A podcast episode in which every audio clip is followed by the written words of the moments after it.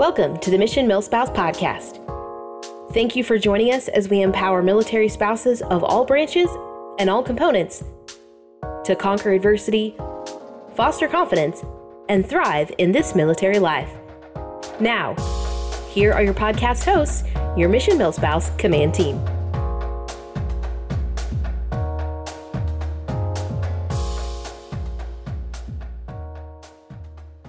Welcome, Mission Milspouse podcast listeners. I'm Kathleen Palmer, your director of content here at Mission Milspouse, and I'm so excited to be bringing you today's episode that will enlighten and educate you. Today's guest is Amanda Barratt, author of The Warsaw Sisters. Christy Award winning novelist Amanda Barratt focuses on the heartbreaking events that took place in Poland during the Second World War. Combining historical authenticity with emotional resonance, Amanda pr- provides a portrait of war through two women's eyes and unveils the heroism of ordinary individuals during the Warsaw Uprising of 1944. Amanda, welcome to the Mission Milspouse podcast. Thank you so much for having me. It's such an honor to be here. Well, it's an honor to have you. And as military spouses everywhere, we love to read, we love book clubs, and we love historical fiction. So this is right up our alley. So um, I'm going to start off with just asking you maybe to provide our listeners with a brief summary of the Warsaw Sisters, your book, your latest book. Absolutely. So, the Warsaw Sisters is inspired by true stories of the resistance and resilience of ordinary people, particularly women in occupied Poland. Through the eyes of Antonina and Helena, my main characters, I was able to explore landmark events and heroes, such as the daring network of women who rescued hundreds of Jewish children from the Warsaw Ghetto, and Poland's secret army that rose up in 1944 in a heroic and tragic battle for the city's freedom. So, it, but at its heart, this is a story about sisterhood. It's a story about women forged by war, women f- faced with these impossible circumstances and choices, and how even in the midst of these dark times, the sisterhood and the bonds are the most abiding. Uh, well, that and that really you described like what it was been like for the last twenty years for many of our military spouse community members. Um, you know, just the the long times of war, not the same type of war or the same situation, but just you really do form that bond. That was a really awesome way to put it. And I got to ask your protagonist. It's could you say their names? It's Hel- Helena and it's Antonina and Helena. Yes. Helena. where do you come up with those names? Those are amazing. Those were very much I re- I researched what um, p- people in Poland would have been named not in the 1940s but about 20 years before so in the early 1920s when my characters were born and those were names that kept appearing on the list and the more I read memoirs and li- and listened to survivor interviews and things like that the more those names kept cropping up so I felt like I named my characters really what would have been typical of the time period. That's true. And it's really smart of you to go back so far because, you know, the, other than the period you were writing about, because that's really when they would have been like fabricated in their parents' minds.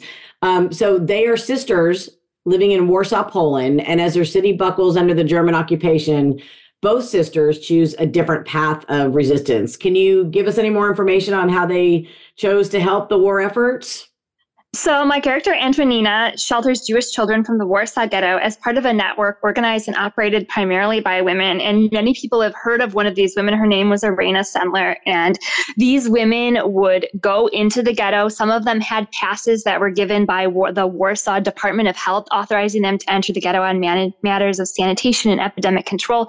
So, they would go into the ghetto. And at first, all they were doing was they were smuggling in food, they were smuggling in typhus vaccines, they were smuggling in medicine because some of them had had friends inside the ghetto and they knew that they couldn't they couldn't just stand by in the midst of this. But as time went on as the situation in the ghetto became even more horrific there was widespread hunger and disease.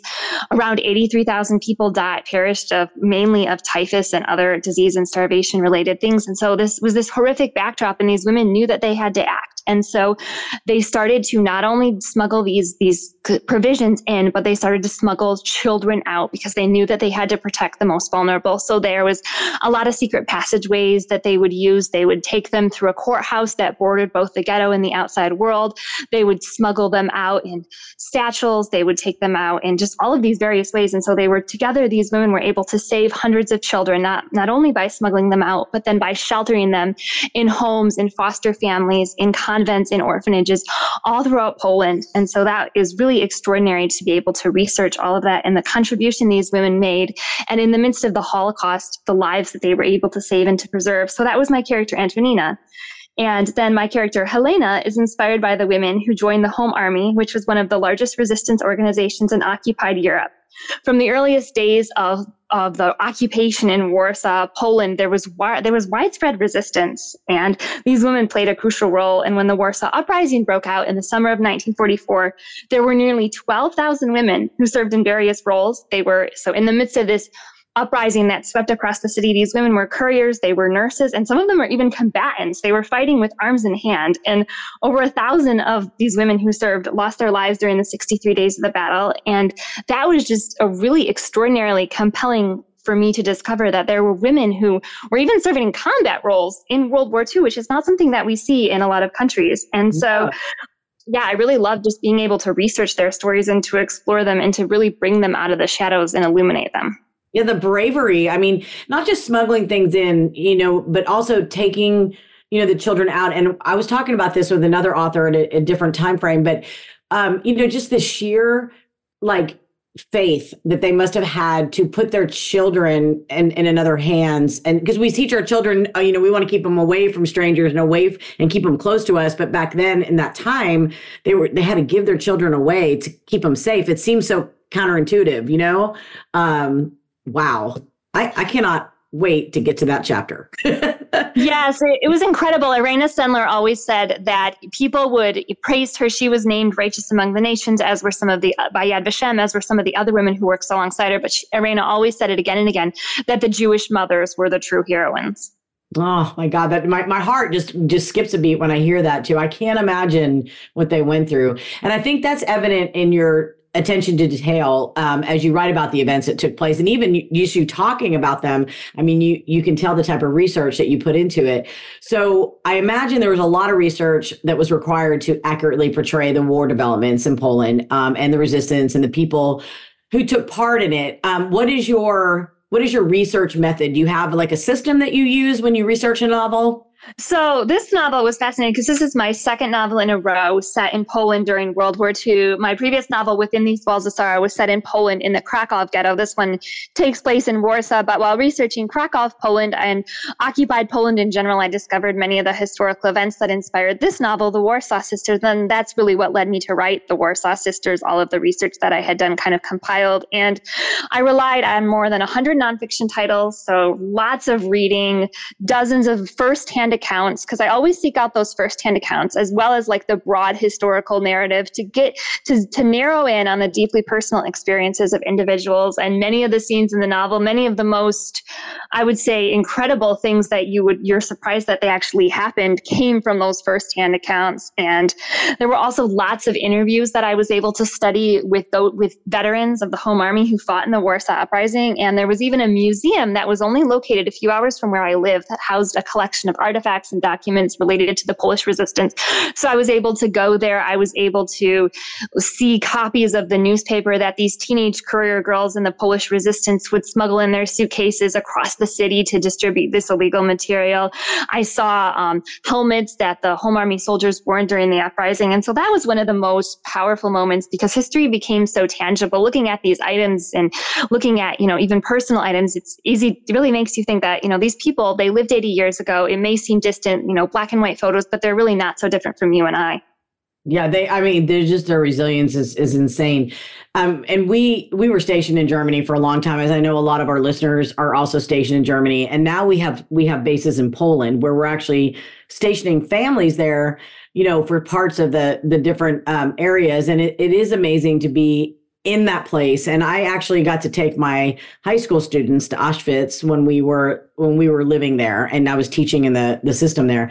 So i think like when you go back and you talk about these type of things the firsthand accounts when i go to a museum they're always what i listen to. I always just sit there and i just for hours can sit there and listen to all the recordings um, even though they're being portrayed by someone else sometimes.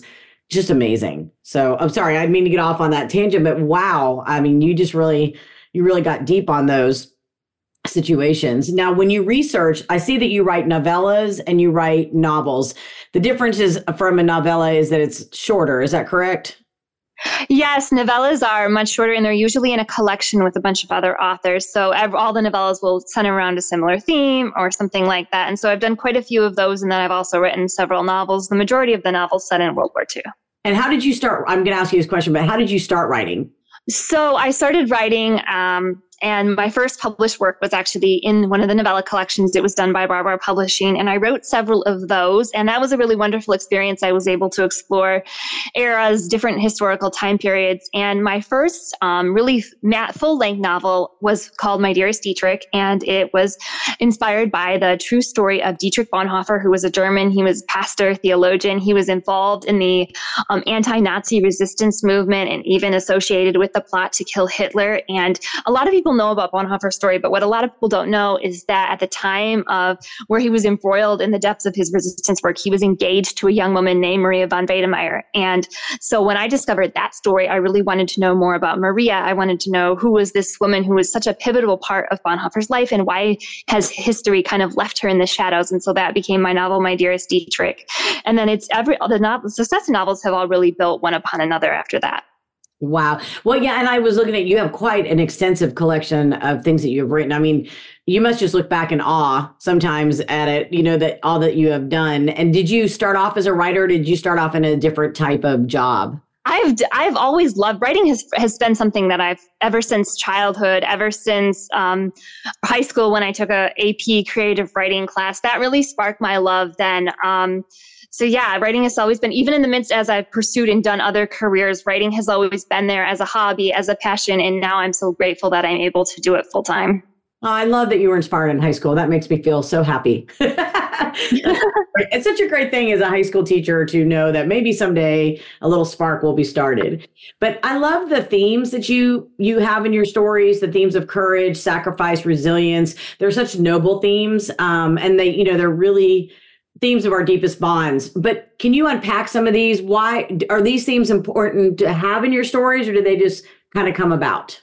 So throughout my research, I always come across these stories, and, and, it occurs again and again in all of the novels that I've written set during World War II. These stories of courage birthed by adversity, and I think about the women who rescued Jewish children, the women who fought in the Warsaw Uprising. They were these ordinary people, and they were thrust into a war they did not choose. They had to face the occupation of their homeland and the loss of the freedom, and often the very people they loved. And then they had to decide what their response would be. And but yet they didn't think of themselves as courageous, and yet again and again we see them acting with incredible courage. And I think that theirs was often not a courage so much of choice, so much as necessity. And in the years after the war, a lot of people would, you know, they'd be asked in interviews about their activities, and they would often say, What I did wasn't extraordinary, it was normal. And yet their heroism left this incredible legacy. And I think that that's something that we can just return to again and again the way that their courage manifested itself and just their, their incredible heroism. It just inspires me. Oh, I completely agree with that. I mean, I want to thank you uh, for coming and sharing your novel. We're not done yet, listeners. So if you stay tuned, um, we are going to learn more about Amanda when you and you can also connect with her online at a m a n d a b a r r a t t dot net. And don't worry, we're going to have all the things in the show notes like we always do. So stay tuned for the rest of our interview with Amanda Barratt, bestselling author and award-winning novelist, as she shares her newest piece of work with us. We'll be right back. Here at Mission Milspouse, military spouses are the priority. With nearly 3,000 blog posts and over 1,000 podcast episodes in our archives, we have the resources and support to empower your military spouse journey, no matter your stage, season, or duty station. To support our mission and other military spouses like you, follow us across all social media platforms at Mission MilSpouse, subscribe to our newsletter, The Sit Rep, or consider making a tax deductible donation. We are also all volunteer powered, so you're invited to join our band of bloggers or our command team. Email hello at missionmilspouse.org for more information. Remember, we've been there, you aren't alone, we've got your six. Welcome back, listeners. We're continuing our conversation with Amanda Barratt, award winning author of The Warsaw Sisters. Okay, we're going to jump right back in. So I know we talked a lot about like your love for the historical part, but what drew you to Poland? Like, is there like a pivotal part where like you're like, hey, I really want to know more about this or write about it? So we have seen there's so much about the Second World War, but uh, from what I found, Poland's wartime history remains relatively unknown, especially in North America, where I live. And we think about that. More than 5 million Polish citizens lost their lives during the war. Among them, there were 3 million Polish Jews. Yet, in the midst of one of the most brutal occupation regimes faced by any European country during the war, there was this extraordinary resistance. And throughout the launch of this novel and my previous novel set in Poland, I've spoken to so many people who had no idea of what Poland Poland suffered during the war, and also what incredible resistance took place there. There were over 350,000 soldiers in in the Polish resistance by 1944, and that's incredible considering the consequences for undertaking resistance was much more severe than in other occupied countries like France and the Netherlands. And so the valor of those who fought stand as a testament to the power of resistance. And also being of Polish heritage has made Poland's history and culture even more close to my heart. So there's kind of that personal connection there, wondering if I possibly had ancestors who participated in this resistance or who were possibly in, you know imprisoned in Auschwitz or another camp as many there were many Polish political prisoners, both Jews and non-Jews in prison there. And there are so many stories to be explored and I really hope to be able to continue to do that. Um, have you have you gotten to travel to Poland at all? I have so wanted to. I wrote this both of these novels in the thick of the pandemic, so oh. not a lot of overseas travel was happening. But I've been I've been in touch with lots of museums over there, which were invaluable in researching these novels. And I taking a trip there is totally my dream. I really want to go over there and see all of that firsthand. Oh, I hope you get there. That would that would be amazing. So when you like put your books out, what do you hope the readers will gain from reading, especially this book, The Warsaw Sisters? So I always hope that readers are inspired by the stories of what I like to call the sparks of light in the night of war, the ordinary who quietly resisted, and finding them relevance to their lives today. Because there is there is so much we can learn from searching the past. There are so many questions we can ask ourselves, and so much, and that remains unchanged, even as so much has changed. And I'm a Christian, and so all my novels are written from a place of faith because I truly believe that without God, life is empty. In a dark world, He is our light, and our truest hope is found in Him. And so I always write out of that in the midst of the the history. Well, you're passionate for sure, and your your your love for that and your spirit definitely shines through, especially for uncovering the often forgotten facets of history, such as the impact in Poland. Um, how do you decide upon your next writing project, or have you thought about what your next project is going to be? So for me, research is always like unwrapping layers of tissue paper as writing one novel often leads to a discovery that sparks the next. I really thrive on excavating those forgotten fragments of history, and I'm always searching for stories, whether that's stories that haven't been told before or a fresh angle on a familiar historical narrative stories that make me pause and ask questions and delve deeper. When I find a story that takes hold of both my imagination and my heart, I set about the task of exploring it through a narrative format. And I have so many ideas um, of stories to share. They just kind of keep keep coming to me. Okay, so as as someone who loves to capture ideas, how do you like to capture ideas? Are you like a sticky note girl? Do you leave yourself voice memos? What do you do for that kind of information as they come into your head? I have lots of notebooks. I have a notes app on my phone, and then I have lots of random scraps of paper that if I'm something, as I'm just come across something that I'll scribble it down before transferring it to one of the notebooks. So I've done, I've had times where one of those little scraps of paper though has gotten somehow in the laundry, and I've taken it out of the dryer, and it's like been this crumpled ball, and I'm like, my poor idea, it's completely gone. I feel that way every day sometimes. Oh my gosh. um, well, if our listeners wanted to have more information about your your mission to support, well, not so much other military spouses, but if they wanted to support their love of reading and maybe delve into some more of your books, do you have besides your website or other places they can go, or do you have suggestions? I always invite readers to, if they visit my website, to sign up for my newsletter because newsletter subscribers are always the first to see cover reveals, hear about future projects. I share a lot of fun things in there, like recipes, book recommendations, and I always love to connect on Facebook and Instagram as well. Well, that's great, and we our readers definitely like that as well. And I'm going to make sure that is all that that will all be in the notes exactly how Amanda just said that. So don't stress on that, listeners. We're going to get that to you as well. Um, and as we wrap up our conversation, we actually have two pieces here. And the first one is we usually we have so many military connected um, people on the show. But I think with your historical research about how women prevailed during war, maybe you can throw this out. Um, what is one piece of advice you would give our listeners, military spouses, um, on how to navigate their military life um, in respect to your area of expertise? You have any advice for us? Well, I've never served in the military. None of my family currently serves. So I really don't feel like super qualified to speak, but I would really just love to say thank you, both to those who serve and to their families. I mean, thank you. There's so, there, we owe so much gratitude. I thank them for their service and your sacrifices, both seen and unseen. I thank you for your dedication to preserving freedom and your commitment to our country. It moves and humbles me to think of all you give so much more than most of us even realize. And I just think that may those of us who don't serve strive to live in such a way that we would never take your sacrifices for granted or handle them lightly. So I just thank you and I just say, God bless you. Oh my gosh, that that just almost made me tear up here. that was a great answer, um, and I love the way you have portrayed uh, women during this time period as well. Um, so we we have one thing left, and it's not on your script, so we like to throw it at you blind. So we did we call this our little lightning round. We just got a couple questions for you, and you can pick one or the other answers. And so the first one is a beach vacation or mountain vacation, if you had to choose. I'm going to say beach because right now it's freezing in Michigan, so I'd love to be on some tropical beach. That's right. You just got snowed on. Okay, beach it is. Um, so movie theater to see a movie or couch to watch the movie. Probably my couch, so then I can be in my pajamas.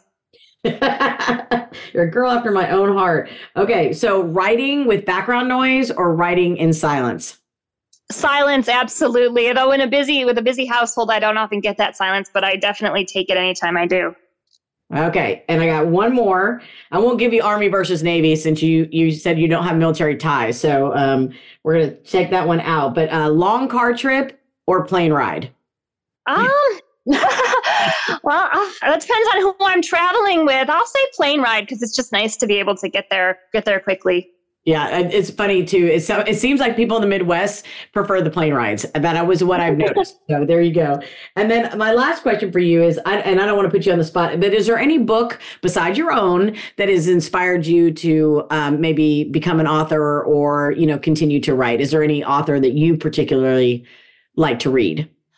Well, there's a book that I continually recommend um, for people seeking to learn more about the Holocaust, or and it's called Rena's Promise: A Story of Sisters in Auschwitz. And you can look it up; it's available on all, major online retailers. But it's just this really incredible, touching story of two sisters. Um, a woman wrote their memoir years later, and their experiences. Um, they were Jewish, and their experiences in the camps. And it's just a really powerful memoir of strength and survival and sisterhood. And so it's something that I oh, that really impacted me when I read it several years ago and I would definitely recommend it. And also be recommend it to your teens or your high schoolers if they're seeking to yeah. learn more about the time period. And it's Rena R E N A S R E R E N A S Rena's Promise. Okay, perfect. Okay, I'm going to get that in the show notes as well. Amanda, it has been such a pleasure having you on our show today. And I want to thank you for sharing more about your novel, your passion for writing historical novels, and for your portrayal of women and strength and resilience, because we love those themes here at Mission Milspouse. And as always, we thank you very much for serving our community and sharing your resources with our listeners. Oh, this has been such a joy. Thank you so much for having me. Thank you again to today's guest, Amanda Barratt. We wish her the best of luck and look forward to seeing what comes off the end of her pen in the future. Thank you for tuning in to the Mission Milspouse podcast.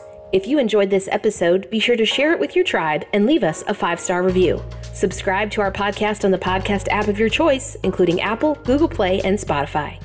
Join us on our mission by making a tax deductible donation on our website, missionmilspouse.org. Military spouses around the world, thank you for your support. Mission Milspouse, empowering military spouses since 2005.